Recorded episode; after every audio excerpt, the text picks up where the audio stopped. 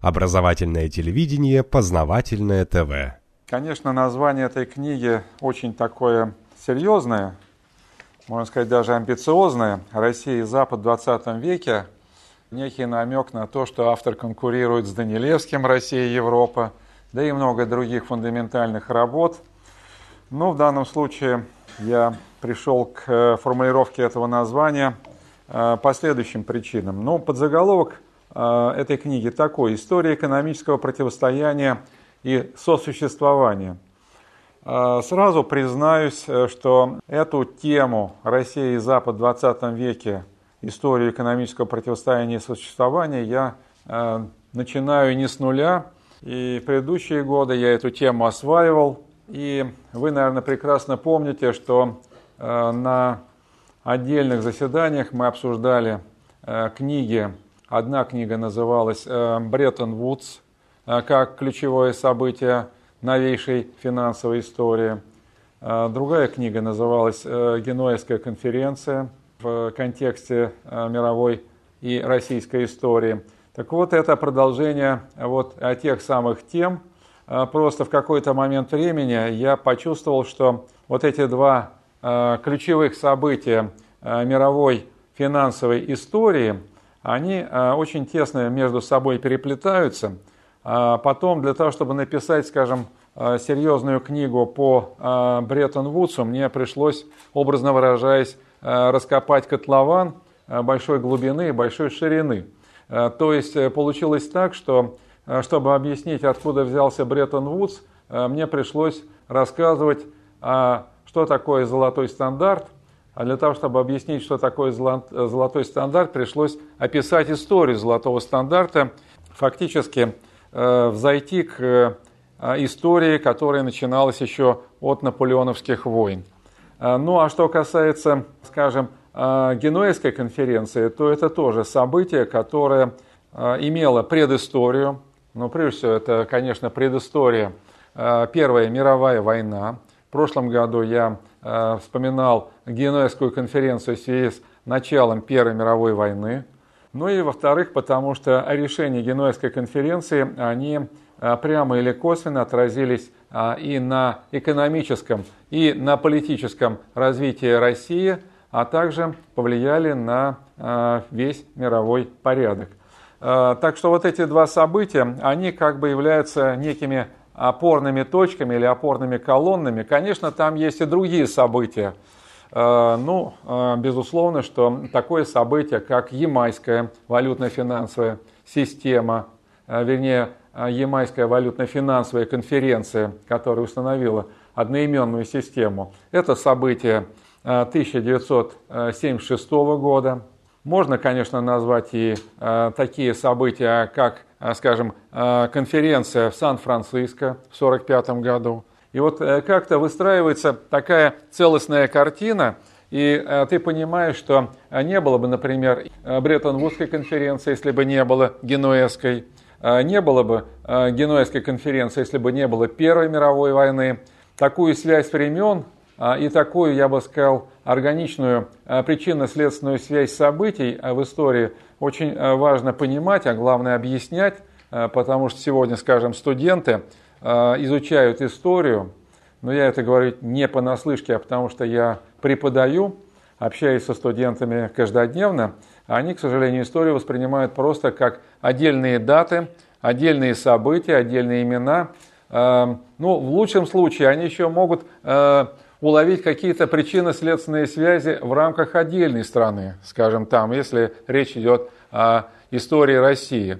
А вот, скажем, э, уловить какие-то причинно-следственные связи событий, которые происходили в разных странах и на разных континентах, уже вот э, явно не хватает э, способности, знаний или привычки. Скорее даже привычки, потому что эта привычка, она вырабатывается в процессе обучения. Ну вот я, например, задаю такой вопрос своим студентам – я говорю, а могла бы начаться Первая мировая война раньше, чем была создана Федеральная резервная система? А разрыв между этими событиями составляет всего-то э, немножко более полугода. Э, здесь, видимо, есть какая-то такая серьезная связь, это не просто совпадение. Или, скажем, тоже такое событие, как Бреттон-Вудская конференция 1944 года. Я говорю, а могли бы состояться решения Бреттон-Вудской конференции, а это решение связано с установлением золото-долларового стандарта, если бы у Соединенных Штатов, у правительства Соединенных Штатов не было бы своего золотого запаса. А свой золотой запас – это запас американского казначейства.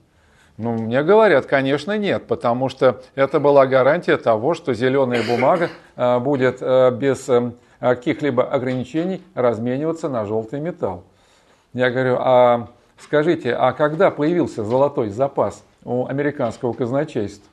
Ну, редко кто ответит, но один из десяти отвечает, за 10 лет до того, потому что в 1933-1934 годах новый американский президент Франклин Делано Рузвельт Э, подписал указ, это был один из первых его указов, согласно которому э, проводилась национализация золота.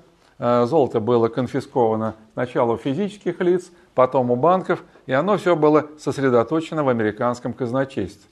Удивительно, неужели за 10 лет уже знали о том, что будет Бреттон-Вудская конференция? По крайней мере, есть пища для размышления. Э, может быть, это и пища для каких-то конспирологических сюжетов. Ну, с моей точки зрения, э, конспирология – это просто слово, которое э, призвано отбивать у человека вкус и желание заниматься выяснением этих причинно-следственных связей. Сами догадываетесь, кому это вредит и кому это не хочется.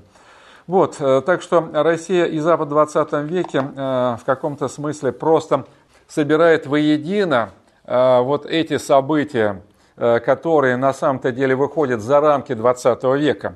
Конечно, 90% всего материала в этой книге – это события 20 века, но 10% – это события 19 э, века, некоторые события – это уже события 21 века. И, конечно, вот понимание такого органического характера развития событий в мире финансов, оно Э, лучше э, позволяет э, как-то оценивать, объяснять те события, которые и сегодня происходят в 2015 году. Каждый день какое-то новое событие.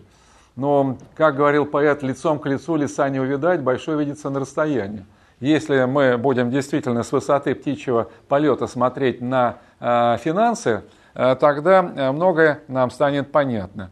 Но хозяева денег – хозяевами денег я называю главных акционеров Федеральной резервной системы, не заинтересованы в том, чтобы человек обладал таким миропониманием, таким миросозерцанием, таким мировосприятием. Поэтому вот через изложение этого материала «Финансовая история 20 века» в каком-то смысле я а, пытаюсь читателя приучить именно вот к такому взгляду на историю, на события Э, финансов, как я говорю, метафизический взгляд на историю, на финансы, на общество. Безусловно, что вот первая часть Генуэзской конференции мирового хозяйства между двумя войнами – это тема, которая заслуживает э, пристального изучения, э, и тогда мы некоторые вещи начнем лучше понимать и правильнее реагировать на них. Ну, в любом учебнике, скажем, в том же учебнике Э, по международным валютно-кредитным отношениям э, студентам э, дают как некую считалочку, простую схему, что вот история развития мировых финансов, мировой финансовой системы начинается с 1867 года. И дальше, значит, выстраивается такая незамысловатая схема. Сначала была Парижская мировая валютная финансовая система, следующая – это Генуэзская, потом Бреттон-Вудская и, наконец, последняя Ямайская. Э, как видите, э, тут э, вспоминается и Генуэзская конференция. Генуэзская система это имеет непосредственное отношение к конференции 22 года. Но когда поднимаешь серьезные документы по конференции 22 года, выясняется, что как-то вопрос установления нового мирового финансового порядка там был периферийным. И никаких серьезных решений на Генуэзской конференции не было принято. Собственно, 22 год – это некое такое состояние, как говорят, безвремения, э, безвремени, потому что э, золотой стандарт, который э, состоялся в XIX веке, он перестал существовать де-факто или де-юра. де-факто он перестал существовать 1 августа 2014 года, когда страны в связи с началом Первой мировой войны временно прекратили размен бумажных денежных знаков на желтый металл. Ну а де юра некоторые страны потом уже в конце войны или по окончании войны, они э, просто отказались от золотого стандарта и зафиксировали это в соответствующих нормативных актах. Для справки скажу, единственная страна, которая де юра сохранила золотой стандарт, это э, были Соединенные Штаты Америки.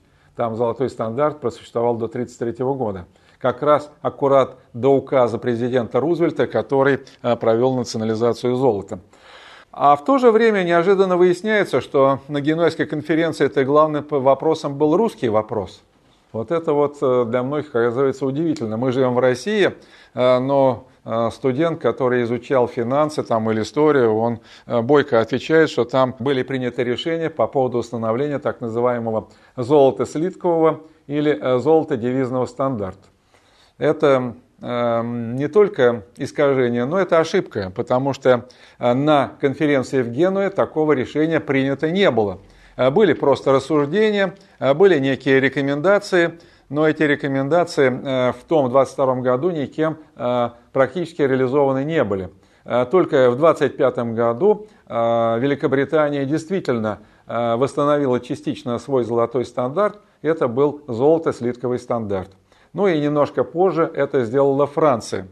А, а, соответственно, другие страны, они привязывали свои денежные единицы к а, валютам а, Соединенных Штатов, валютам, валюте Англии и Франции, и их стандарты назывались золотодевизными, потому что эти страны накапливали валюты вот э, упомянутых трех стран, и это называлось золотыми или золотовалютными девизами.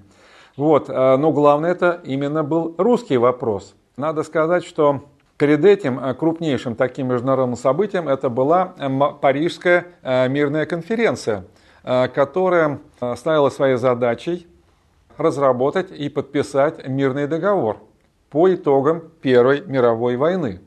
Ну, такой договор был подписан. Правда, надо сказать, что Соединенные Штаты его не ратифицировали. Сразу забегая вперед скажу, что Соединенные Штаты не готовы были подписывать по той простой причине, что в этом договоре э, были э, статьи, касающиеся Лиги наций. Они прекрасно понимали, что на тот момент э, контрольный пакет акций, политических акций принадлежит Франции, Великобритании, и Америка не хотела быть на вторых и третьих ролях, поэтому они э, отказались поддержать проект Лиги наций. Через некоторое время они подписали двусторонний э, мирный договор с Германией. Вот э, в этом Парижском мирном договоре в основном речь шла о границах, о территориях, о мандатных территориях, но крайне мало внимания было уделено финансовым вопросам финансовым вопросам. Безусловно, что Парижский мирный договор даже и не содержал никаких намеков насчет того, э, какой будет мировая э, валютно-финансовая система. В 2019 году это было сделать крайне сложно. Но, пожалуй, из таких вот нечисто политических вопросов в Парижском мирном договоре был один все-таки вопрос, который можно назвать политико-экономическим или экономико-политическим. Это вопрос репараций. Это вопрос репараций. И, конечно, Э, страны-победительницы хотели э, по максимуму получить дивиденды э, от Первой мировой войны. Прежде всего, это, конечно, Великобритания и Франция. Соединенные Штаты в данном случае вели себя достаточно скромно. Они не претендовали на то, чтобы получать от Германии репарации. Вот эти две страны, они, конечно, потеряв всякий стыд, всякие представления о приличии, они начали дожимать Германию. Собственно, э, Германия там присутствовала на этой конференции чисто номинально. А с ней, собственно, никто особенно ни о чем а, не разговаривал. Германию просто ставили в известность. Другое дело, что алчность э, стран-победительниц была такой, что с заседаний Парижской конференции вынужден был уйти э, член английской делегации, известный английский экономист Джон Мейнард Кейнс, который потом писал, что значит, в Париже страны Антанты установили для Германии репарации, которые были в 3-4 раза выше того, что могла вынести Германия. Тогда член французской делегации маршал Фош сказал, ну, при таких условиях можно ждать через 20 лет новой мировой войны. Он ошибся всего на несколько месяцев. Э, даже э, руководитель Советской России Ульянов Ленин э, тоже высказался по этому поводу и назвал Парижский мирный договор бесстыдным. Это совершенно верно. Но принцип был примерно такой. Устанавливается общий объем репараций для Германии, и все эти репарации идут в некий общий котел – а затем уже страны-победительницы договариваются о квотах, сколько они могут из этого котла взять. Э, естественно, споры были по поводу того, а какой объем. Э, первоначально была такая сумма, я не буду называть вам э, в марках или в долларах. Если перевести в золотой эквивалент, то эта первоначальная сумма была эквивалентна физическому объему золота, превышающему 100 тысяч тонн. Для вашей справки, накануне Первой мировой войны официальные золотые резервы ведущих стран э, были меньше 20 тысяч тонн. Э, вот какой золотой плитой хотели придавить Германию. Ну, потом, не буду сейчас вдаваться в детали, все это здесь описано, происходило снижение этого потолка. Дальше была драчка по поводу, значит, квот. Но в конце концов Франции удалось отжать себе максимальную квоту 52%.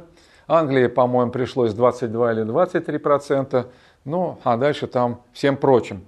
Надо сказать, что, конечно, э, мировое капиталистическое хозяйство переживало перманентный кризис э, после Первой мировой войны. Э, продолжалась некая рецессия. Надо сказать, что наиболее тяжело эту рецессию переживала Англия. Франция, конечно, тоже переживала, но немножко легче, потому что все-таки репарации компенсировали, э, снижали остроту экономических проблем. Так что, пожалуй, первой забеспокоилась Англия, и она вспомнила о России. Англия вспомнила о России и э, поняла, что э, отчасти она смогла бы решить свои проблемы за счет освоения восточного рынка. Ну, сейчас спорят историки все-таки, кто первый бросил мяч на это поле. То ли это была советская Россия, которая намекала, что готова встречаться с Западом, то ли все-таки Англия. Тут все это описано поэтапно, пошагово. Ну, в общем, эта конференция, она состоялась в апреле-мае э, 22 года в Италии. До этого были предварительные встречи стран Антанты, которые пытались координировать общую позицию в отношении России. Отчасти эта позиция была скоординирована, но не до конца.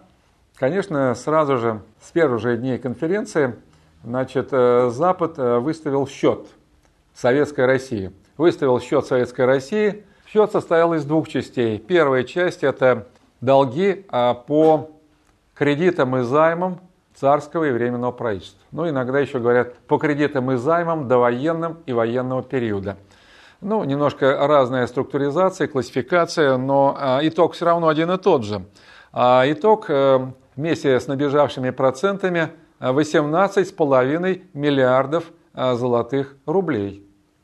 А, ну, я привык сразу же пересчитывать на металл. Это более 10 тысяч тонн желтого металла. Более 10 тысяч тонн желтого металла, то есть это примерно половина всех золотых резервов ведущих стран накануне Первой мировой войны. И это примерно так в раз 13-14 э, больше, чем тот золотой запас, который был э, у царской России э, накануне Первой мировой войны. А этот запас составлял по официальным данным Государственного банка Российской империи 1300 тонн. Там, правда, встречаются и несколько другие цифры, потому что по-разному считается золотой запас.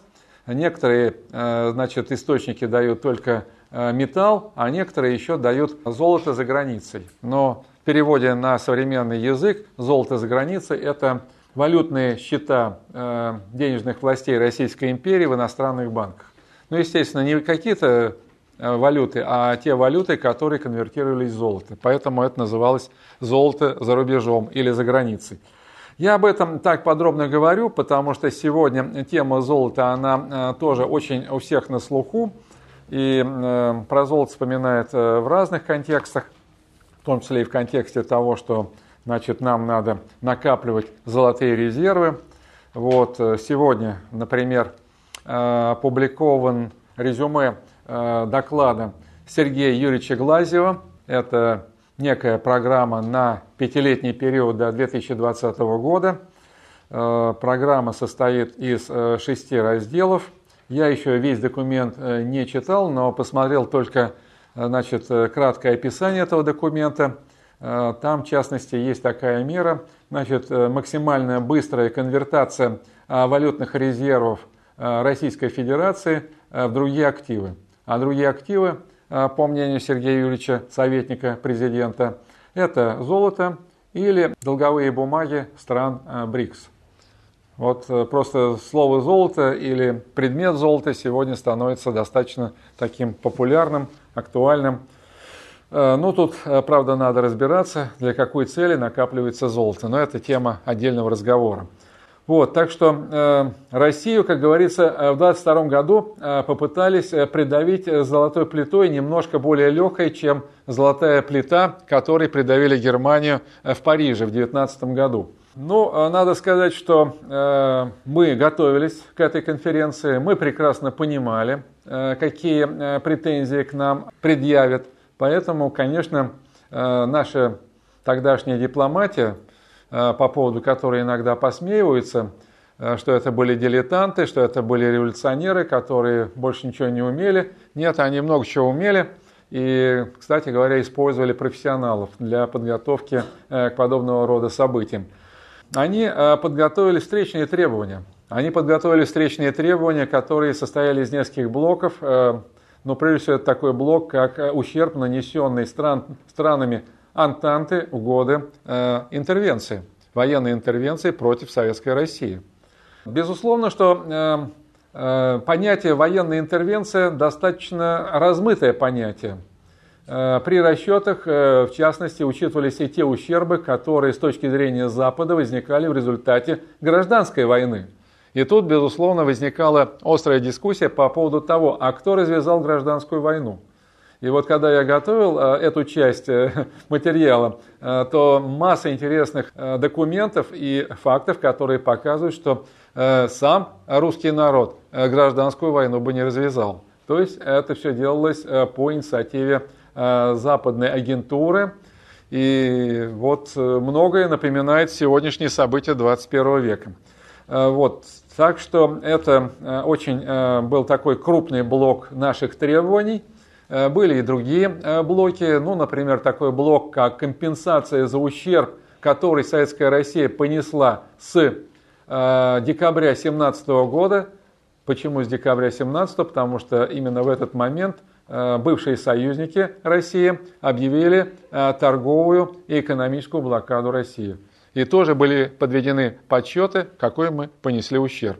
Ну, то, что сегодня называется экономическими санкциями, имеет определенную параллель э, с той блокадой.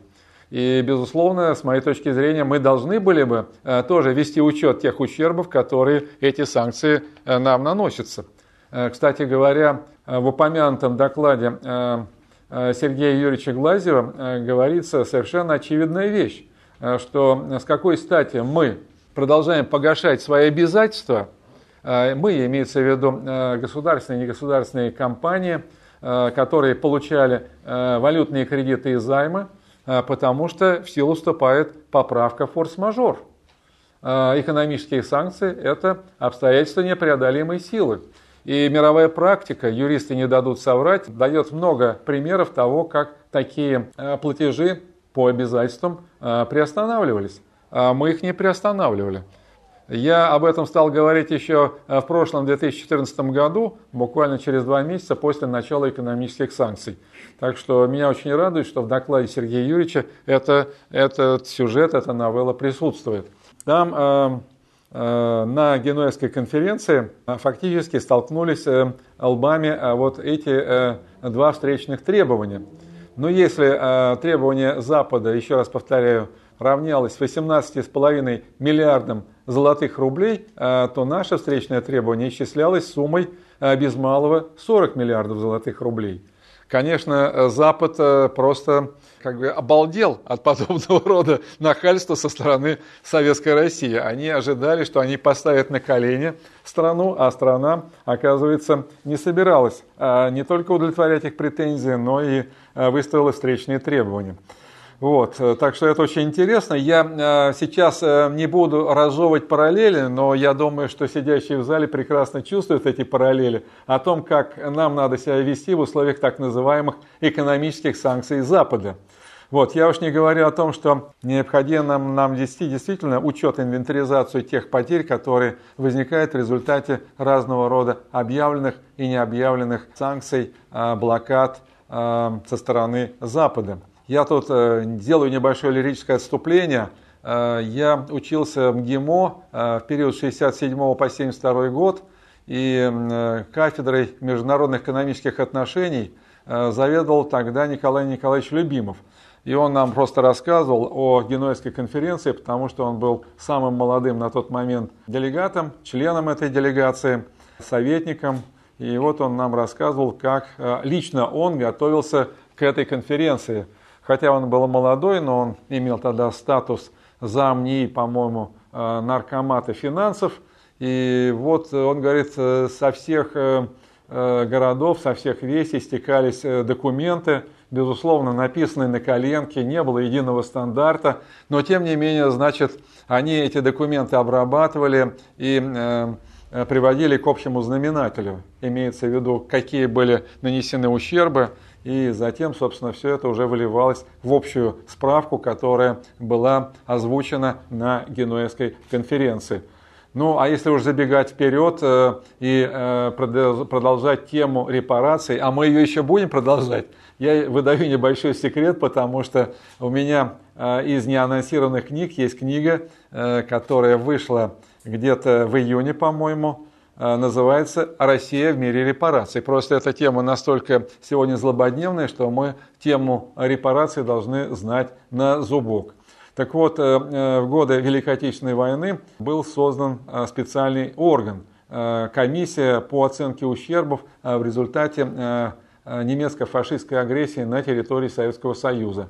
То есть там уже были нормативные методические документы, которые позволяли достаточно так унифицированно, готовить э, первичные э, какие-то справки, документы, э, которые потом стекались в Москве, вот в этой самой комиссии, потом вычислялись общие суммы ущерба, нанесенного фашистской Германией и ее сателлитами против нашей страны. И, кстати, потом эта сводная справка, она использовалась Сталином. Неизвестно мне, была ли такая справка у Сталина на Ялтинской конференции в январе-феврале 1945 года. А, но то, что она была на Потсдамской конференции летом 1945 года, это факт, потому что там вопрос репараций обсуждался вплотную. Это все очень интересно. Уроки и выводы, которые значит, можно извлечь из Генуэзской конференции. А, ну, во-первых, э, Э, первый вывод для нас, э, что э, мы можем выдерживать и не такие удары со стороны Запада, и не такой прессинг, как сегодня. Потому что, конечно, экономически страна была в 2022 году несравненно более слабой, чем сегодняшняя РФ. И тем не менее, все равно удар держать могли. Вот. Во-вторых, мы показали, что мы тоже умеем считать и можем тоже а, выдвигать встречные требования. А, в-третьих, мы показали, что мы умеем играть на межимпериалистических противоречиях. Сейчас не используется этот термин. В советское время это был достаточно популярный термин межимпериалистические противоречия, и он имел очень большой практический смысл, этот термин. Так вот, я в данном случае имею в виду Э, соглашение, которое было подписано прямо на Генуэзской конференции э, между Германией и Советской Россией. Я имею в виду Рапальское соглашение. Э, страны Антанты, конечно, ошалели от такой наглости и от такой внезапности. вдруг выяснилось, что у них под боком были проведены сепаратные переговоры и э, заключены соглашения между побежденной страной э, и э, между э, страной, которая вроде бы и не побежденная, но и не победившая. Э, Россия имела особый статус. Э, особый статус э, Советской России заключался в том, что она упоминалась формально э, в списке стран-победительниц в Парижском мирном договоре. И более того, за ней формально сохранялось право претендовать на какую-то часть вот этого общего репарационного котла. Но Советская Россия Э, прекрасно понимала, что не стоит э, клевать на эту наживку, потому что значит, э, тогда втянешься вот в эти бесплодные и опасные переговоры с Антантой, которые могут плохо кончиться. Поэтому Рапальское соглашение, оно фактически представляло себя нулевой вариант. Нулевой вариант заключался в том, что Германия, конечно, до начала Первой мировой войны предоставляла кредиты и займы России – и а, фактически Германия отказывалась от своих претензий а, по этим кредитам и займам вместе с набежавшими процентами. Ну а Советская Россия, соответственно, отказывалась от своих претензий по репарациям. Вот это такой нулевой вариант. Ну и плюс к этому были какие-то моменты в договоре, касающиеся нормализации торгово-экономических отношений. Это я так очень коротенько формулирую основные положения. Вот, э, так что э, Генуэзская конференция, конечно, имела э, далеко идущие последствия, потому что и Запад понял для себя окончательно, что такое Россия. Исчезли последние иллюзии. После этого Запад готовил целую серию военных интервенций против нашей страны, но ни одна из этих интервенций не состоялась. Это особая тема. Э, некоторые историки знают эту тему. Если так говорить коротко, то все эти вот э, планы разваливались из-за того, что не могли определить, э, кто же будет ударной силой против Советской России. И уже только в начале 30-х годов неожиданно появилось решение, что такой ударной силой будет побежденная Германия. Кстати, тут немножко перескакивая, скажу, а почему именно вспомнили про Германию в начале 30-х годов. Конкретно про Германию вспомнили э, уже так окончательно и конкретно в 1931-1932 годах. Потому что э, одним из результатов, таких долгоиграющих результатов э, Генуэзской конференции э, было решение э, Советской России, что страна не выдержит, если не будет проведена индустриализация. Да, безусловно, прошло еще несколько лет, э, прежде чем э, сложилось у руководства страны, как должна проводиться эта индустриализация. Это 14-й съезд ВКПБ, декабрь 25 э, года, э, на котором на этом съезде прозвучала фраза «индустриализация». Прошло еще 4 года, пока, наконец, э, не был дан старт первой пятилетки. Это октябрь 29 года. Октябрь, потому что в тот момент, в те годы, финансовый год начинался с октября, с 1 октября – вот, и э, в этот же день э, был э, дан старт индустриализации. Да, конечно, можно и нужно говорить о том, что первый блин был комом, то есть первая пятилетка, она имела много недостатков, но тем не менее, тем не менее, все-таки и даже при тех перехлестах, при тех изгибах, уклонах, которые возникали, э, все-таки э, страна за несколько лет вышла на такие показатели промышленного производства, которые вывели ее сразу на второе место в мире. Запад, честно говоря, не ожидал такого рывка. Не ожидал такого рывка, и в 1932 году, собственно, уже прошли некоторые закулисные консультации на высшем уровне стран Антанты, которые, значит, заставили Запад э, принимать решение, что же делать с Россией. Что же делать с Россией. Э, вот э, тут и вспомнили про фигуру Адольфа Алаизовича Гитлера, он же Шекель Грубер. Тут же, значит, поставили жирный крест на статьях Парижского мирного договора о демилитаризации Германии. Фактически в Германию пошли крупные инвестиции, кредиты, займы – началось так называемое экономическое чудо Третьего рейха. И понятно, кто делал это чудо и ради чего это чудо делалось. То есть Германию готовили для броска на восток. Советский Союз тоже это прекрасно понимал и поэтому проводил свою индустриализацию. Эта индустриализация продолжалась буквально до 22 а, июня 1941 года.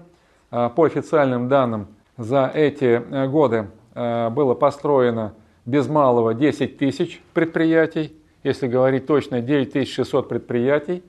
А, по многим видам промышленной продукции Советский Союз уже вышел даже на первые позиции, а по другим он прочно занимал вторые позиции. И, конечно, если бы не было индустриализации, то, наверное, а, мы бы не выдержали удары Гитлера. А с другой стороны, индустриализация, идеи индустриализации появились именно а, сразу же после Генуэзской конференции. Так что для меня э, Генуэзская конференция, она интересна именно в плане уроков того, как э, противостоять э, прессингу Запада э, по части, касающейся репараций. Значит, э, что касается репараций вообще, то э, через некоторое время э, Запад неожиданно вдруг тоже стал забывать про репарации. Ну, сами понимаете, если в 1932 году принято решение о том, что реанимируется Германия, и Германия должна идти на восток, то э, как бы все неожиданно забыли про репарации. Франция, конечно, больше других ворчала, но нашлись достаточно убедительные аргументы и рычаги давления на Францию, потому что Франция, конечно, лишалась очень э, серьезных репарационных э, денег, но э, Францию удалось э, убедить, иногда такими силовыми методами, но убедить. Э, кстати говоря, э, удивительно, Квод лицет Йови, но лицет бой. Что дозволено Юпитеру, то не дозволено быку. В Германии 20-х годов значит, не позволено было нарушать э, графики репарационных платежей, а уже где-то в 1932-1933 э, годах Гитлер в одностороннем порядке объявил сначала о моратории на выплаты по репарациям и по ранее полученным кредитам, а потом сказал, что просто не будем платить. И Запад на самом деле промолчал промолчал, и более того, вы знаете, там на страницах, э, на обложке журнала Time Адольф Алаисович Гитлер, по-моему, это 33 или 34 год, оказался человеком года. Вот так вот. Ну, чем отличается от сегодняшних событий на Украине? Один к одному. Наши учебники, к сожалению, об этом почти ничего не пишут. Наши учебники э, рассказывают какие-то апокрифы, что якобы на Генуэзской конференции э, была создана э, вот эта самая золото-слитковая и золото-девизная валютно-финансовая система. Она создавалась не на этом мероприятии, она создавалась по решению отдельных государств. Это, я еще раз повторяю, Англия, э, Франция. Ну и, кстати говоря, и Англия очень быстро отменила свой золотодевизный стандарт, золото-слитковый стандарт. Это произошло в 1931 году, когда в Европе начался банковский кризис. А Франция дольше всех держалась. Франция даже пыталась создать золотой э, блок, блок стран, которые значит, э, ориентировались на золотой французский франк, но и Франция сломалась в 1936 году, и это, э, значит, э, была последняя страна, э, которая объявила об отказе от золотого стандарта. Если говорить про апокрифы, то я уже несколько раз в этой аудитории говорил про апокриф 1867 года, что якобы там была заложена парижская валютно-финансовая система. В Париже в 1867 году, если вы поднимете разные справочники, энциклопедии, Британику, например, вы узнаете, что а, там в 1967 году никакой мировой валютно-финансовой конференции вообще не было. А там была всемирная выставка. Там была всемирная выставка, на а, этой выставке просто проводились какие-то мероприятия. Я сам вот был на всемирной выставке в 1974 году в Америке, и я примерно представляю, как это все выглядело в Париже в 1867 году. Вот, э, да, там было действительно такое мероприятие, площадка такая, на которой обсуждался вопрос будущего валютно-финансового устройства мира. Достаточно представительная была площадка. На площадку пригласили э, первых лиц из 20 стран. От России был министр финансов. Главным спикером э, на площадке был Наполеон III. Вы сами понимаете, кто такой Наполеон III и что от него можно было услышать. Наполеон III последние годы вообще провел на островах Туманного Альбиона. И вообще, если так вот читать некоторых так называемых конспирологов, то выясняется, что это был человек, который обслуживал интересы Ротшильдов. Я уже как бы устал э, об этом говорить, но еще раз повторю, что э, в 1867 году Наполеон III э, выступил с яркой речью, убеждая значит, страны переходить на золотой стандарт. Но всем прекрасно понятно, кому выгодно. Выгодно Ротшильдам. Ротшильды пытались запустить золотой стандарт в Европе. Они подали пример в начале века, когда у них было много золота. Прежде всего, конечно, э, позиции Ротшильдов э, были крепкими э, в Англии. Там обосновался один из четырех сыновей папаши Ротшильда, Натан Ротшильд. Там был создан вот этот самый лондонский банк Ротшильдов, который до сих пор существует и который до недавнего времени участвовал в золотых лондонских фиксингах. Ну, короче говоря, там-то без особых проблем удалось в парламенте продавить решение о том, что Англия переходит на золотой фунт стерлингов. А вот э, с другими странами сложнее. Ну, кое-как удалось уломать Канаду, Австралию, Новую Зеландию. Все-таки, как-никак, э, вассалы э, входят в британское содружество на правах доминионов. А вот континентальная Европа, ну, никак не желала принимать золотой стандарт. Я об этом уже говорил. Просто скажу, что ради этого пришлось даже развивать, развязать франко-прусскую войну – и договориться с железным канцлером Бисмарком насчет того, что э, мы вам единую Германию, а вы уж, пожалуйста, сделайте марку золотой. Это условие Ротшильдов. И это условие было выполнено. И с 1873 года э, марка стала золотой. И если вы откроете довоенные, вернее, дореволюционные книги по истории экономики и финансов – то вы э, удивитесь, потому что вы там найдете главу или параграф, который называется «Великая европейская экономическая депрессия». Эта Великая европейская экономическая депрессия имеет хронологические рамки с 1873 года и аккурат почти до конца XIX века. А мы-то с вами знаем только про одну депрессию, которая началась в 29 году. А та-то депрессия началась из-за того, из-за чего? Из-за того, что страны стали э, переходить на золотой стандарт. А что значит переход на золотой стандарт? Ведь за несколько лет до так называемой Парижской валютно-финансовой конференции э, в Париже действительно была э, полномасштабная, э, полноформатная конференция, на которой э, было принято решение о введении э, так называемого латинского монетного союза, установления э, учреждения валютного латинского союза. То есть это фактически легализация биметаллизма. Причем э, Париж особенно был заинтересован в биметализме и даже взял на себя обязательство, что он будет проводить интервенции и поддерживать фиксированную пропорцию обмена между золотом и серебром. Вот. Это буквально было за 3-4 года это вот этой пресловутой Парижской конференции 1967 года.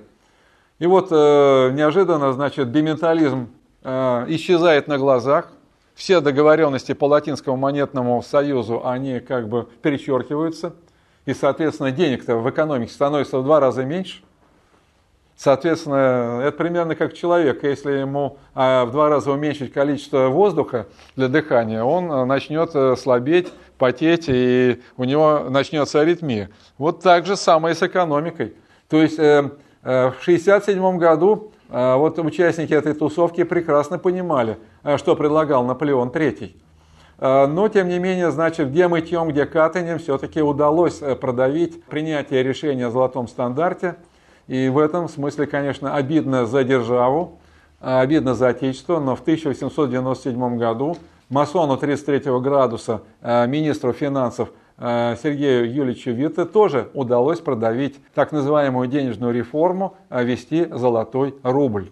Золотой рубль. После этого российская экономика сразу ушла в рецессию.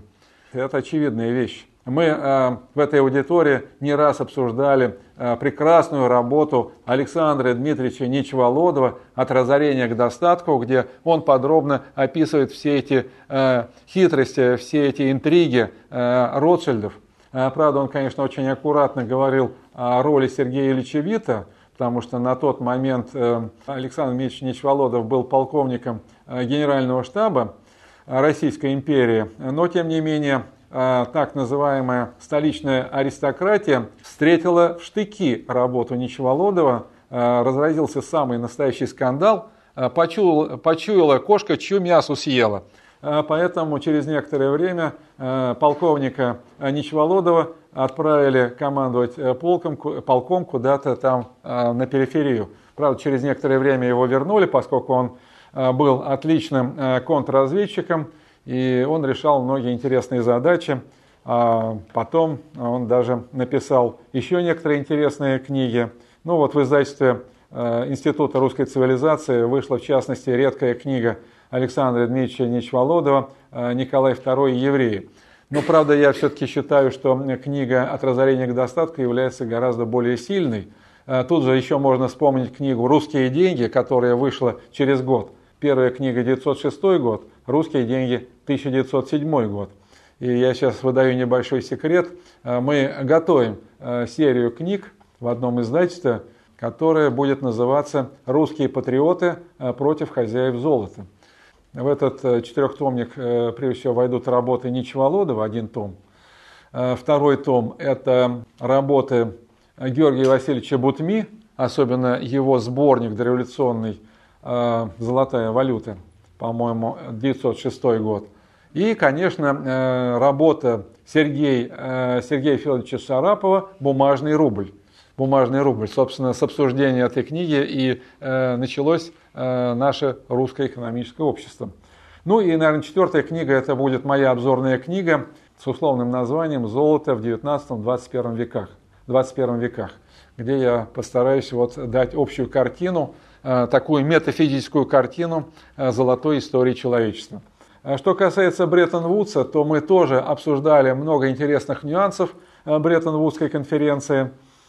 Я даже вспоминал такой интересный нюанс, как мероприятие, которое было проведено по инициативе и на деньги Джорджа Сороса – это мероприятие было проведено, по-моему, в 2011 или 2012 году, сейчас немножко уже путаюсь в датах, но буквально три года назад примерно, 3-4 года назад, э, именно там же, в штате Нью-Хэмпшир, в местечке э, Бреттон-Вудс, э, туда были приглашены многие банкиры, многие предприниматели, некоторые нобелевские лауреаты по экономике, ну, в частности, известно, что там был Джозеф Стиглиц, один из э, участников. Ну и, э, как я так понимаю, э, по отдельным обрывкам, ну, заседание было достаточно секретным, не менее секретным, а даже более секретным, чем, скажем, заседание Бельдербергского клуба. Но все-таки по отдельным обрывкам можно судить, что участники этой конференции ностальгировали по золотому стандарту. Ну, это неудивительно, потому что Джордж Сорос это тоже бой on errand – Э, так же как Наполеон III, это мальчик на побегушках у нынешних Ротшильдов. Поэтому, конечно, э, все, что не делает Ротшильд, все, что не говорит Ротшильд, если расшифровывать, э, переводить на язык золота, то он работает в пользу восстановления золотого стандарта. Да и вообще, вот нынешнюю геополитическую ситуацию трудно понять, если не учитывать вот эту двухвековую историю финансов. Э, фактически э, в 2013 году, в последних числах 13 уходившего года, э, американский конгресс проголосовал за создание какой-то непонятной организации. Многие на тот момент народные избранники даже не очень понимали, за что они голосуют. Ну, тут уже, как говорится, на носу Новый год, Рождество, семья ждет, поэтому голосовали примерно как наши народные избранники, не понимая за что. Вот, э, Федеральная резервная система. Ну, фактически это э, центральный банк. Только это, конечно, центральный банк э, не в классическом понимании, а это какой-то действительно уникальный центральный банк, потому что его уникальность заключалась в следующем. Ну, фактически, вот вывеска, она вообще ни о чем. Федеральный. Ну, имелось в виду, что это государственный. Сознание американца, слово федеральный ассоциируется с государственным. Я с этим столкнулся совершенно случайно, э, когда э, более двух десятков лет, да какой два десятка, четверти века назад, я еще тогда, будучи гражданином СССР, оказался в Калифорнии и выступал э, в университете Беркли перед студентами экономического факультета.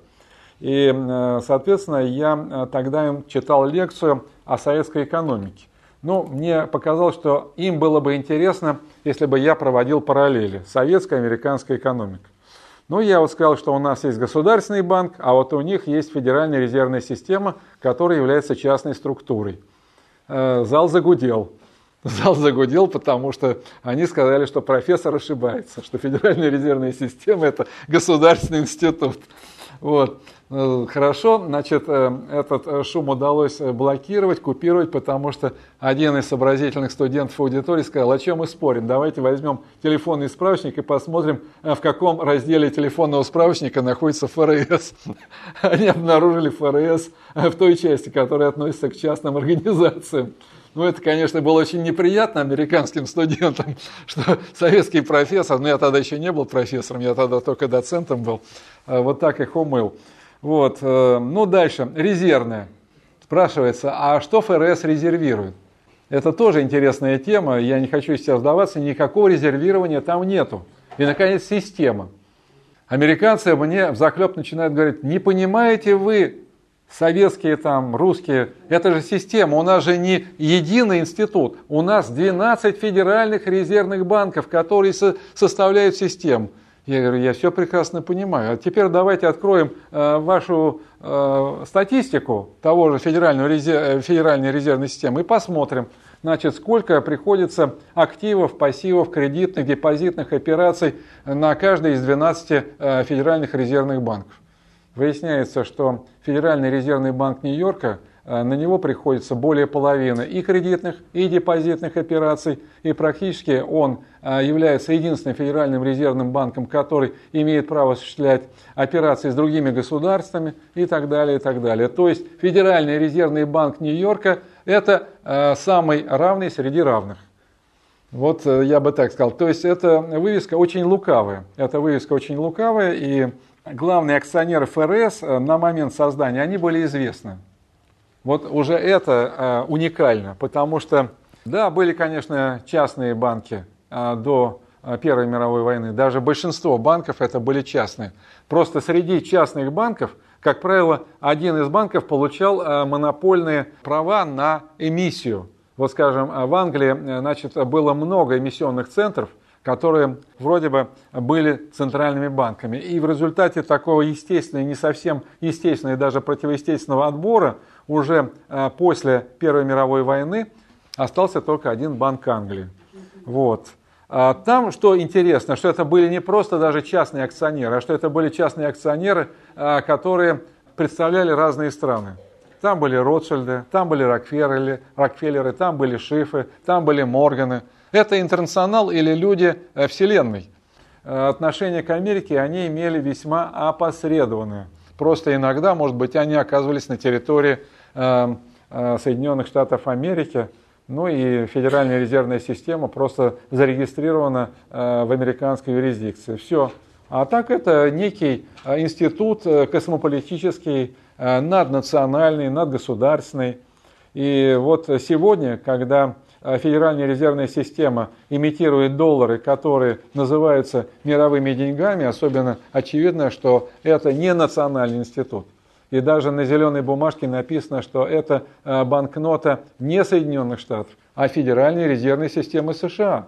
Вот. Э, я почему об этом говорю? Потому что на момент создания ФРС проценты участия в капитале отдельных, будем так говорить, акционеров были известны.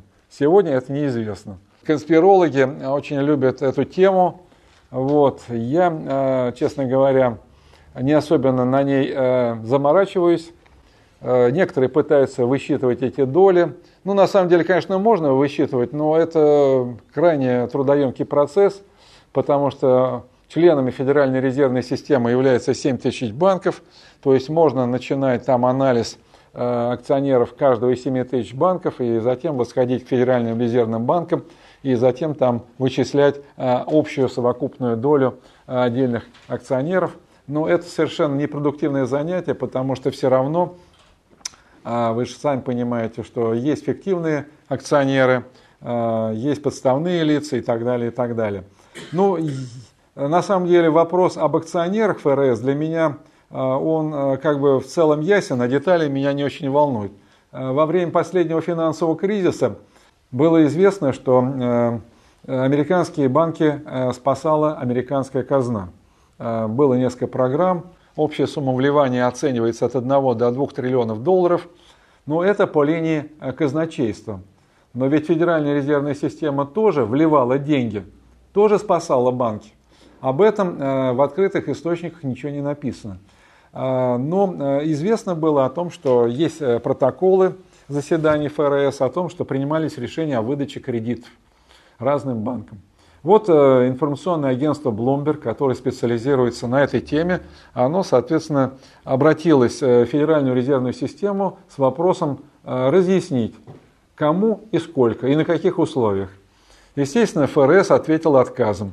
Естественно, Блумберг сказал, а почему? ФРС нарушает закон об открытости информации. Там есть э, соответствующий закон, который э, обязывает их выдавать такую информацию. Короче говоря, значит, э, суть до дела возбудили народных избранников, конгрессменов. Конгрессмены с большим трудом по инициативе тогдашнего противника ФРС Рона Пола э, продавили решение о частичном аудите. Частичный аудит был проведен. В результате частичного аудита выяснилось, что ФРС выдала кредитов на сумму свыше 16 триллионов долларов. 16 триллионов долларов это э, превышало на тот момент э, даже сумму государственного суверенного долга Соединенных Штатов. Вот. И более того, значит, этот документ, слава богу, был размещен в интернете, и более того, там был дан список основных реципиентов. Вот это самое интересное. Я э, публиковал много раз э, первые 25 позиций этого списка. Это примерно 90% всех выданных кредитов. На первых позициях находятся такие банки, как JP Morgan, Goldman Sachs, Bank of America, Wells Fargo. Но там есть и такие, как Barclays, Deutsche Bank, Societe Generale, то есть на самом деле это все тоже интернационал. И мы примерно знаем, значит, э, под чьим влиянием находится Goldman Sachs, под чьим находится Barclays, под чьим находится JP Morgan. То есть, э, в общем-то, ситуация понятна, по-прежнему все те же, только другая пропорция. Только другая пропорция. По большому счету, э, по Бреттон-Вудсу написано много, сказано много. Но смотрите, в эпоху, будем так говорить, Э, неограниченного господства Ротшильдов э, был классический золотой или золото-монетный стандарт. А уже на Бреттон-Вудсе появился золото-долларовый стандарт, э, то есть некий паритет золота и бумажного станка. А бумажный станок – это прерогатива Рокфеллеров. А уже на Ямайке было принято решение о бумажно-долларовом стандарте. А это явно уши Рокфеллеров. Э, да, конечно, это не был в абсолютном э, виде э, бумажно-долларовый стандарт. Если выражаться точнее, это был нефтедолларовый стандарт, но это тема особого разговора. Безусловно, что Ротшильды хотели бы взять реванш. Безусловно, что у Рокфеллеров на данный момент печатный станок – это главное их сокровище. Но когда я говорю печатный станок, я, конечно, имею в виду не только печатный станок, потому что это некая система. Это некая э, достаточно хрупкая система. И э, сказать, какой элемент этой системы э, хряпнется раньше, мне трудно. Один элемент этой системы – это действительно, собственно, ФРС с ее печатным станком. Второй элемент – это вот та бумажная э, зеленая масса, которая растекается по всему миру. И тут много зависит от того, э, будет ли поддерживаться спрос на эту зеленую массу, или все-таки этот спрос развернется в обратную сторону, начнется сброс зеленой макулатуры. И третий элемент этой системы – это э, тот пространственный базис, на котором находится печатный станок. Я имею в виду э, Соединенные Штаты как государство. Соединенные Штаты как государство, э, прежде всего, представляют для э, хозяев печатного станка интерес с точки зрения военного потенциала потому что обеспечением доллара является военная сила и больше ничего. Вот. Ну, я не хотел бы пересказывать свою книгу, тем более, что, мне кажется, я уже превысил все допустимые регламенты. Поэтому спасибо за внимание, жду ваших вопросов.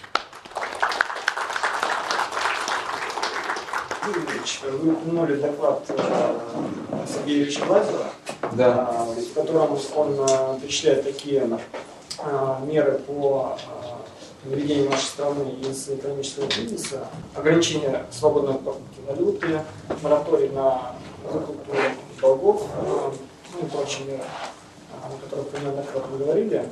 Но тут же поспешил выступить пресс-секретарь президента Дмитрий Песков, ну, который в силу своей должности, он ну, в принципе, озвучивает мнение главы государства.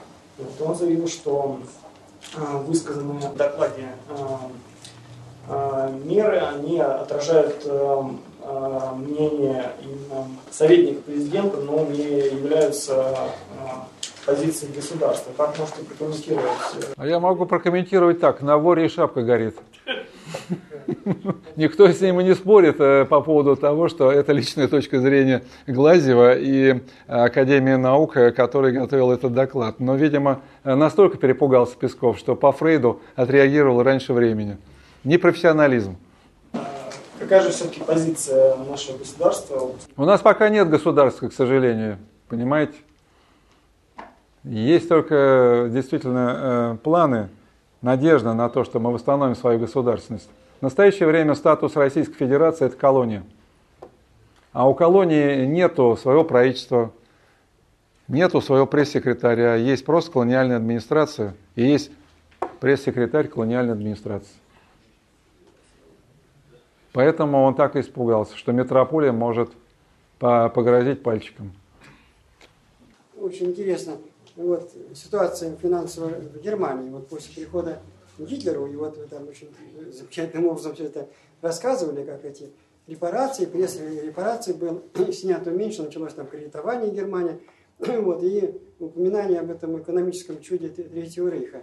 И вот, что-то там такое было сделано, вот, вот эта техника, серебряная, опять это, марка заиграла. Ну, честно говоря, очень мало знаю, поэтому мне очень хотелось бы что-то чтобы вы сказали по поводу вот этого. Ну, финансовой техники там особо не было. В Германии не было э, золото-слиткового стандарта.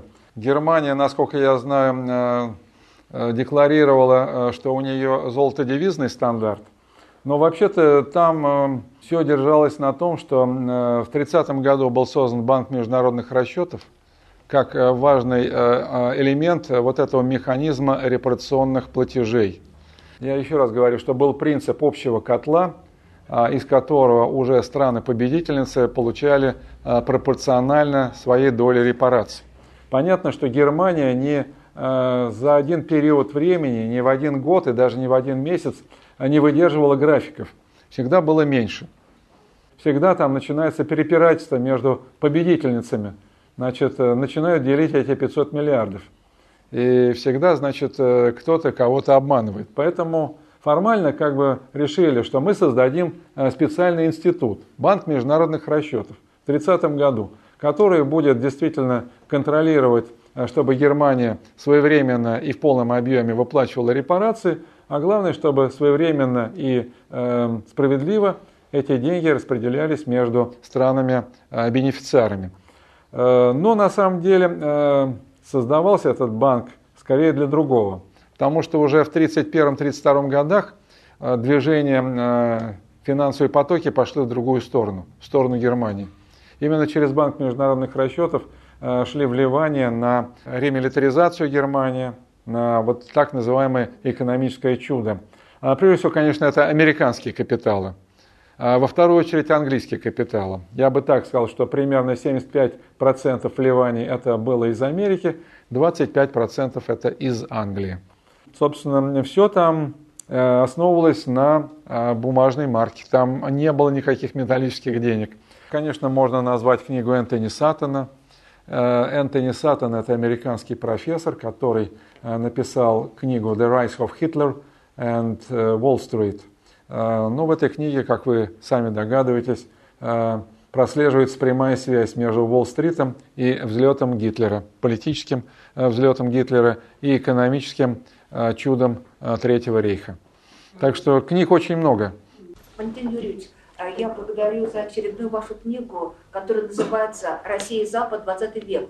А если расширить пространство, Россия и мир и время, 21 век – Э, то и вот эту схему от Парижа, э, Генуя, э, Бреттон-Вудс, Ямайка.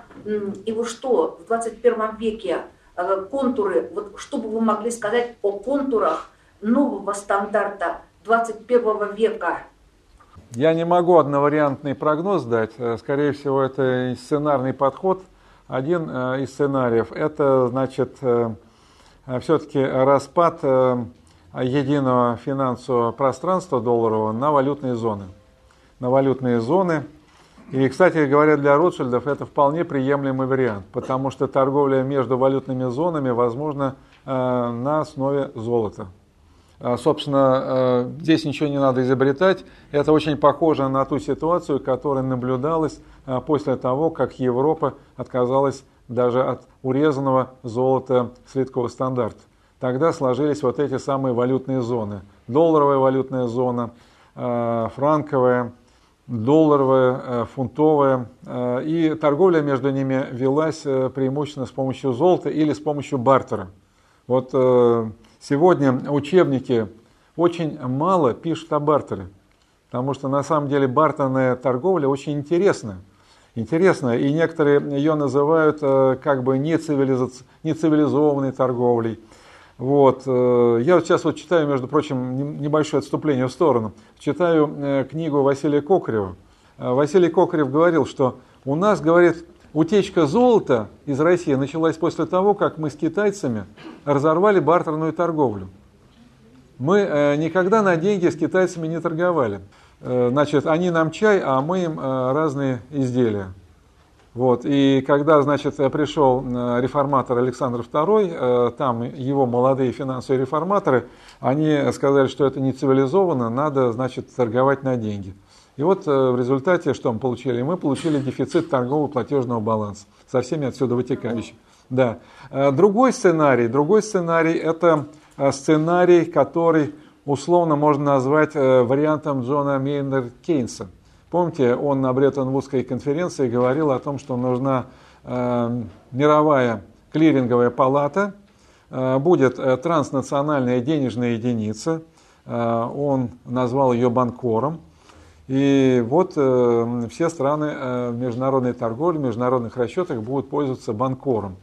Ну и клиринговая э, палата, она в каком-то смысле не только будет осуществлять технические операции, она еще будет следить за тем, чтобы не нарушались слишком торговые и платежные балансы стран-участниц этого многостороннего клиринга. А третий вариант – это сохранение в каком-то виде нынешней долларовой системы. Хотя, безусловно, что здесь сначала надо провести некую зачистку, обнуление всех обязательств в долларах, а затем с чистого листа построить нечто похожее – ну, только будет, предположим, не доллар, а будет, скажем, Амера.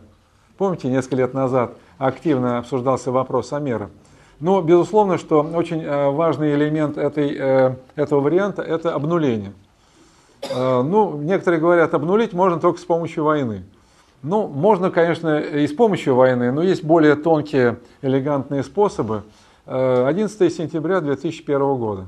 Фактически провозглашена борьба с мировым терроризмом – я, у меня есть даже список э, всех тех конвенций, а также экстерриториальных законов, которые приняли Соединенные Штаты, э, как э, значит, они сами собираются и как они собираются международное сообщество включать в борьбу с терроризмом, наркотрафиками, коррупцией, отмыванием грязных денег, финансированием терроризма.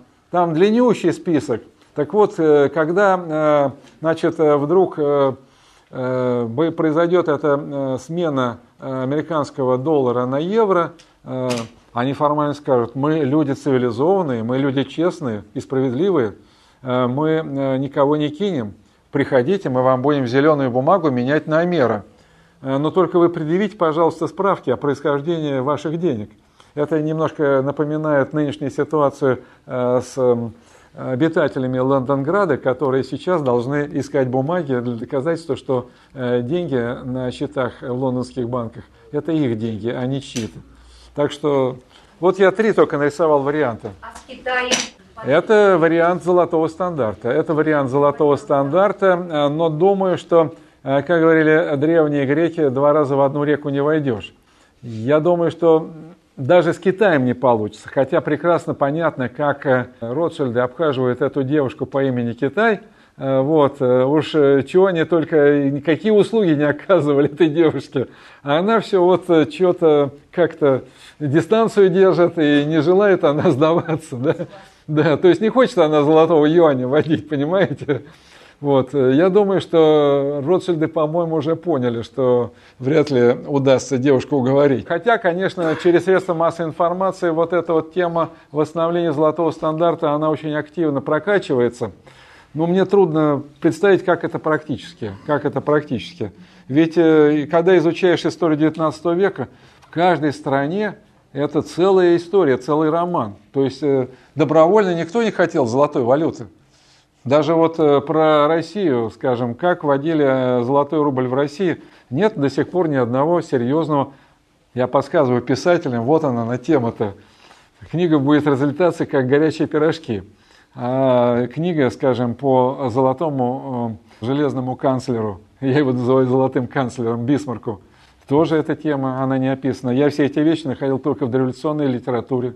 В интернете вообще ничего нету на эту тему, за исключением того, что ваш покорный слуга переписал из дореволюционных источников и вбросил в интернет-пространство. Юрьевич, спасибо вам большое за доклад, очень интересно. И хотелось бы э, уточнить у вас, вы упомянули в докладе э, очень интересную историческую такую веку. Это о том, что были составлены списки о нанесенном ущербе э, Советскому Союзу после э, Второй мировой войны, в частности Великой Отечественной войны. Э, вы не могли бы э, уточнить, что с этими списками и было ли действительно компенсировано э, те ущербы, которые понесла э, территория Советского Союза после Великой Отечественной войны? Значит, это э, не просто списки, это, э, будем так говорить, да, конечно, первичные документы все где-то хранятся в архиве. На основе первичных документов сводились сводки, делались сводки, сводки по региональному признаку, по отраслевому, по видам ущербов, подробнейшая информация. И более того, значит, все это озвучивалось Э, на разных международных конференциях, в том числе на Потсдамской конференции. Э, Все это, значит, было посчитано в советских рублях, переведено по разным валютным курсам в доллары, э, в золотой эквивалент. Все это есть. Это тема отдельная. У меня будет презентация книги «Россия в мире репараций». Я единственное могу только ответить на последний ваш вопрос. Значит, Германия покрыла за счет репараций, которые продолжались до 1953 года, до конца 1953 года, покрыла, по моим оценкам, 3-4% нашего ущерба. Она нам очень сильно должна. И я вот э, написал эту книгу, э, тайно надеясь, что наши народные избранники проснутся. Э, вот тут бывал на заседаниях депутат от ЛДПР Михаил Дегтярев. Вот он как бы эту тему сделал вброс в средства массовой информации. Я очень рассчитываю, что он и дальше в Думе будет продолжать будировать эту самую тему. По крайней мере, э, я ему уже вручил эту книжку э, «Россия в мире репараций», и он мне сказал, что уже три месяца, это в начале лета было, три месяца бумага лежит у Нарышкина с предложениями по э, реанимации этой темы. Вот. Особенно, конечно, как бы меня вдохновило вернуться к этой теме то, что Греция, она очень активно и серьезно эти вопросы готовит. Э, в том числе в контексте вот их э, внешнего долга. И их э, репарационные требования Германии, они покрывают там что-то 80% их долга. Так что и там очень все серьезно. Мы как-то этот вопрос даже боимся озвучивать. Я единственное озвучил этот вопрос на юбилейной конференции в Ялте, которая проходила в этом году в январе-феврале, как раз Э, мероприятие было приурочено к 70-летию э, Ялтинской конференции. Как раз мы э, выступали в том самом зале, где проходила Ялтинская конференция, в том самом зале, где сидели лидеры трех стран, союзниц. Вот, ну, там был и Нарышкин, вроде бы он должен был слышать мой доклад, но не знаю. По крайней мере, я не собираюсь составлять эту тему. Уже было сказано про вашу честность и смелость, и вы нашли такой блистательный эфемизм а, хозяева денег, хозяева бумажного станка, хозяева слитка. Скажите, кто эти люди? Вы так глубоко вскопали эту тему, вы, наверное, знаете, там есть хоть один еврей? Вы недавно, видимо, появились на заседаниях Реуш. Я говорю, что там нет ни одного еврея.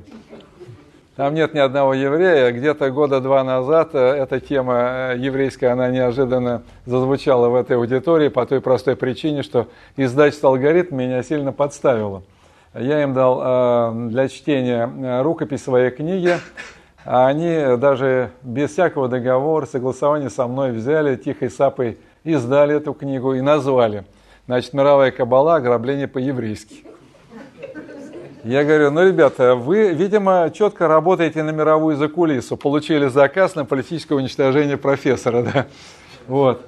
Э, месяца три, значит, э, я был в таком напряженном состоянии, потому что, э, с одной стороны, конечно, хотелось закрыть этот вопрос через суд, вот, потому что, ну, это вообще-то приравнивается к хищению рукописи, да, и фальсификации. Там несколько статей сразу вот. С другой стороны, э, мне э, опытные люди говорили, что если начнется суд, точно сбегутся все.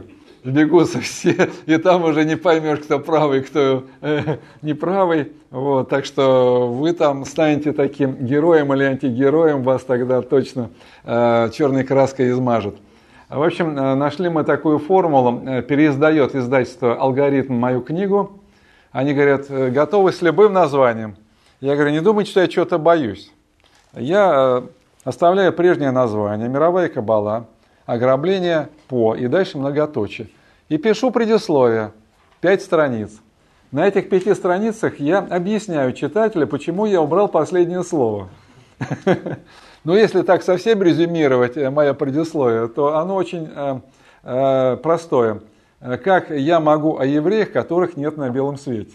И в данном случае я ведь не оригинален, потому что в Израиле есть один профессор Тель-Авивского университета, э, который уже написал несколько книг. А последняя книга э, называется, значит, «Почему я перестал быть евреем?» Да потому что он э, в этих трех книгах пишет, что евреев нет, это блеф. А их действительно нету. И на эту тему вы можете почитать кое-что в моей книге «История как промысл Божий».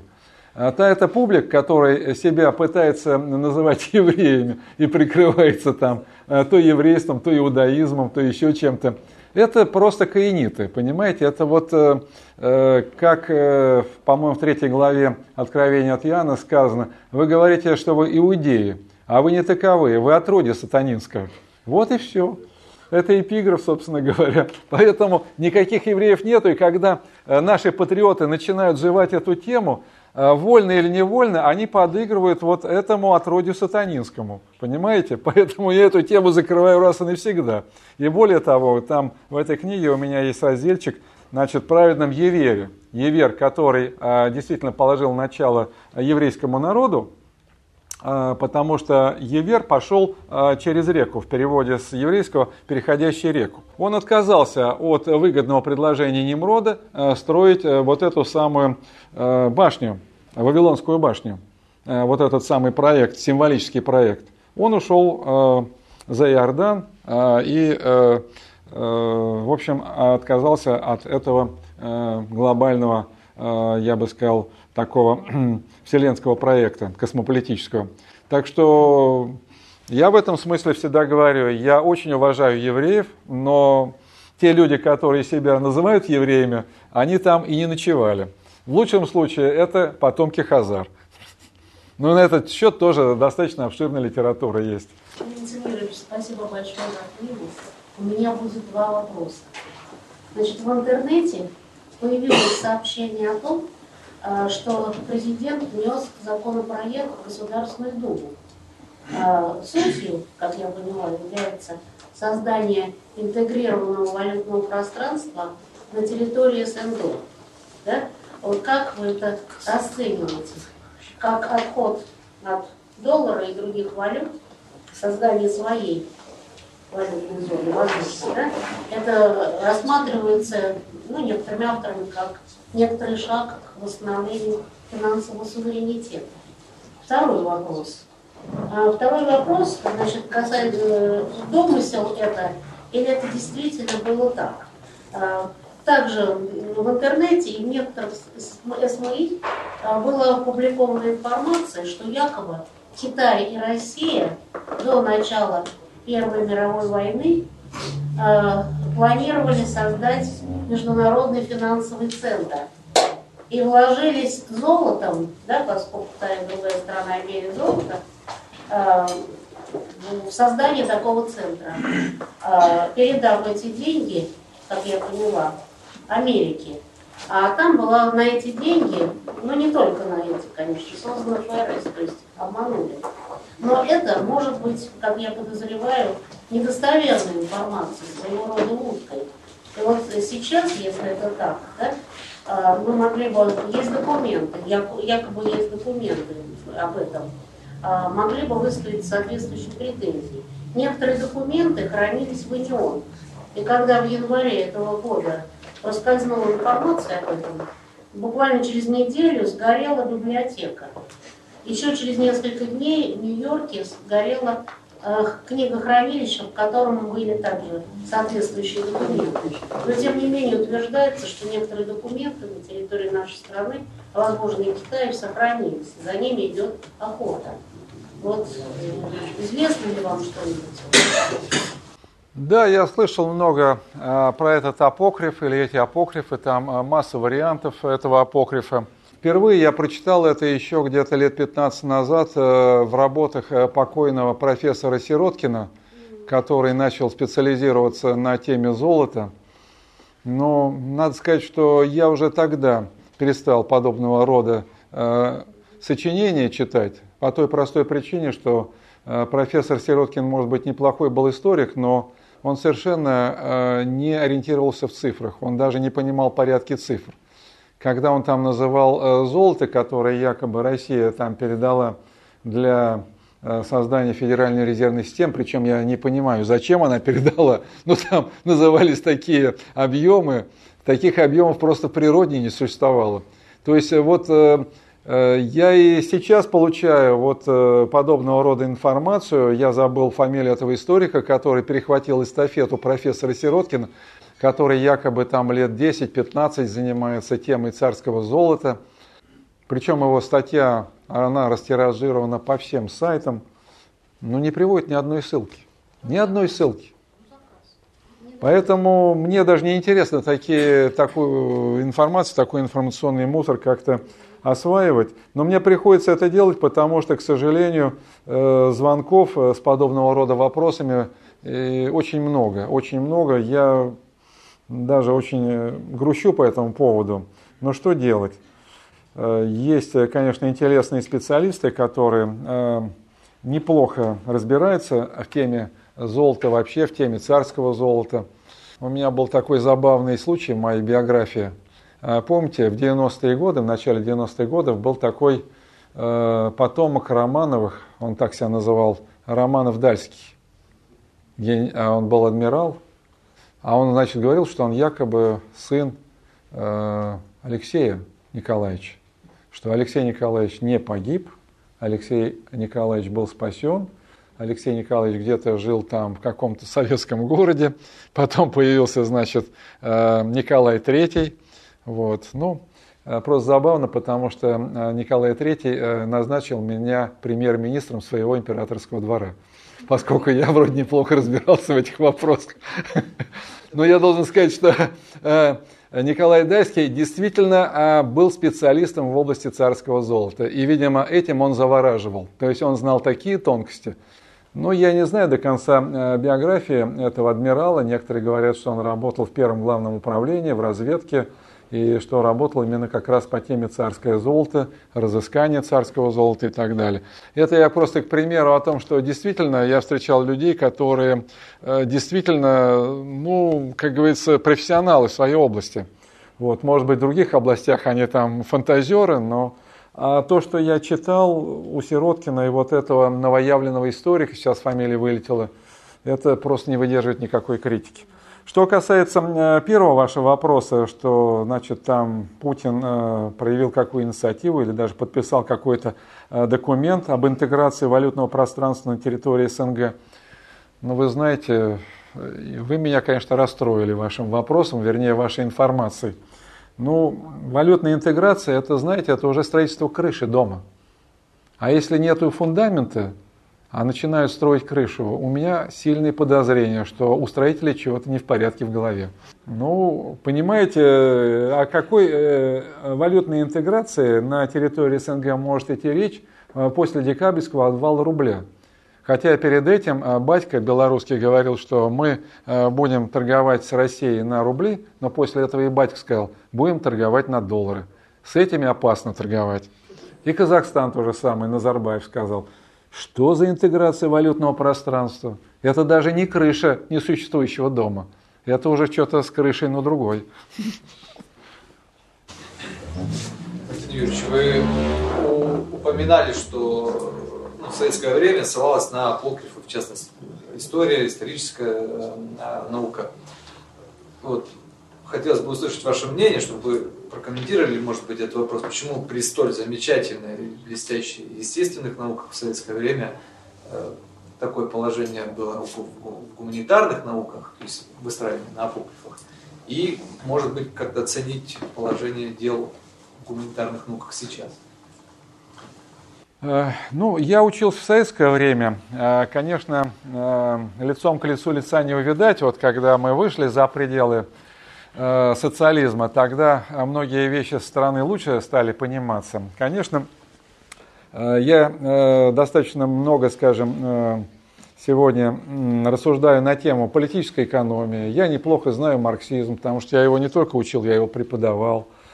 Я вижу и слабые, и сильные стороны марксизма, так что тут я даже нашим депутатам из фракции КПРФ несколько раз предлагал провести Э, такие круглые столы, не обязательно даже под камеру, чтобы они не смущались, для того, чтобы э, выяснить, э, найти истину. Ну вот в этом смысле, конечно, общественные науки, они выполняли определенный социальный заказ. Но в нынешнем мире, в нынешней системе, которую мы иногда называем рыночной экономикой, на самом деле правильнее это говорить капитализм, а еще правильнее говорить денежная цивилизация или каиницкая цивилизация.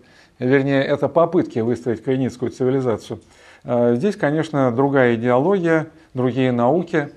Вот у меня была книжка «Православное понимание общества». Там э, большая часть книжки посвящена э, социологии э, Константина Леонтьева.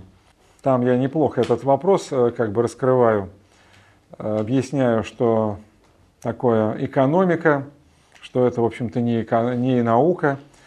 Э, но сегодня, по сути дела, э, э, действительно экономики как науки никакой нету.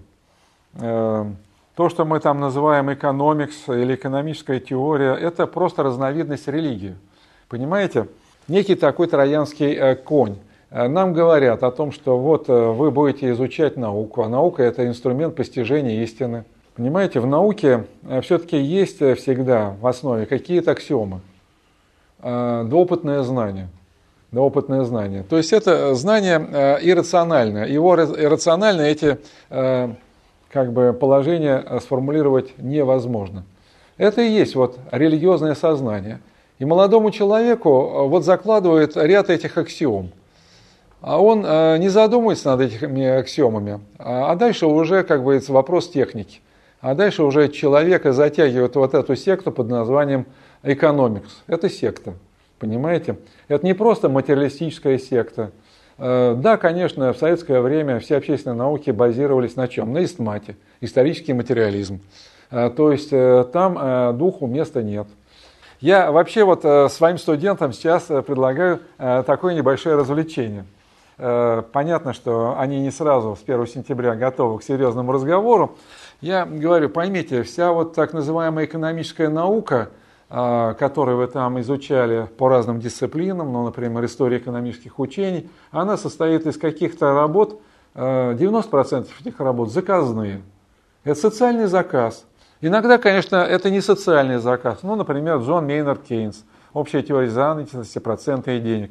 Человек просто размышлял, человек э, что-то писал, просто человек оказался в нужное время, в нужном месте. И вот эти идеи Кейнса, они были озвучены и реализованы в жизнь в той же Америке, новый курс Рузвельта.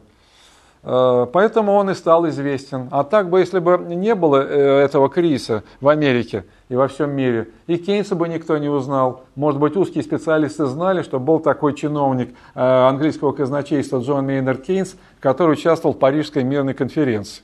А он, кстати, еще участвовал в Генуэзской конференции. И больше ничего. Ну вот мне студент задает вопрос, говорит, а Адам Смит? Естественно, кого помню, современный студент? Я говорю, отлично, говорю, прекрасный пример. Адам Смит э, специалист в области этики. Он в экономике ничего не понимал. Просто в какой-то момент времени Адам Смит так изменил себе биографию, что он стал служащим Остинской компании.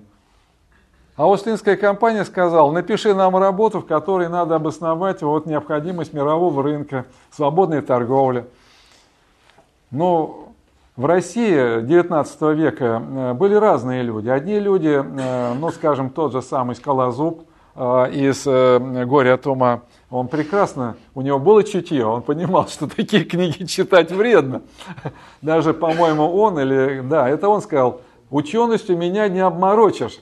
Но, к сожалению, большинство Э, нашей э, петербургской знати, аристократии имели очень поверхностные знания, и поэтому они хватали все, что блестит, понимаете? Увлекались Адамом Смитом, Давидом Рикардо, до конца не понимая, э, что там заложено. А вот Александр III, например, был человеком не глупым. Когда он э, восел на трон, он сразу составил список запрещенных книг. Ну, понятно, что он запретил э, «Капитал Маркса», ну, понятно, что он запретил Лассаля, Прудона. Понятно, что он даже Чернышевского запретил. Но он запретил и Адама Смита. То есть э, умный человек. Александр I, конечно, в этом смысле не сразу сориентировался. Александр II, ну, Александр II, конечно, плохо ориентировался в этих тонкостях. Э, плохо ориентировался, потому что у него были такие учителя в детстве которые воспитывали его э, вот на Адаме Смите, Давиде Рикарде и так далее. И так вот э, я говорю, ребята, назовите мне любого экономиста. Я на это потратил э, немало времени для того, чтобы изучить биографии ведущих экономистов, нобелевских лауреатов. Как правило, это всегда люди, у которых есть какая-то часть биографии неосвещенная, темная сторона их биографии. Познавательная точка ТВ много интересного.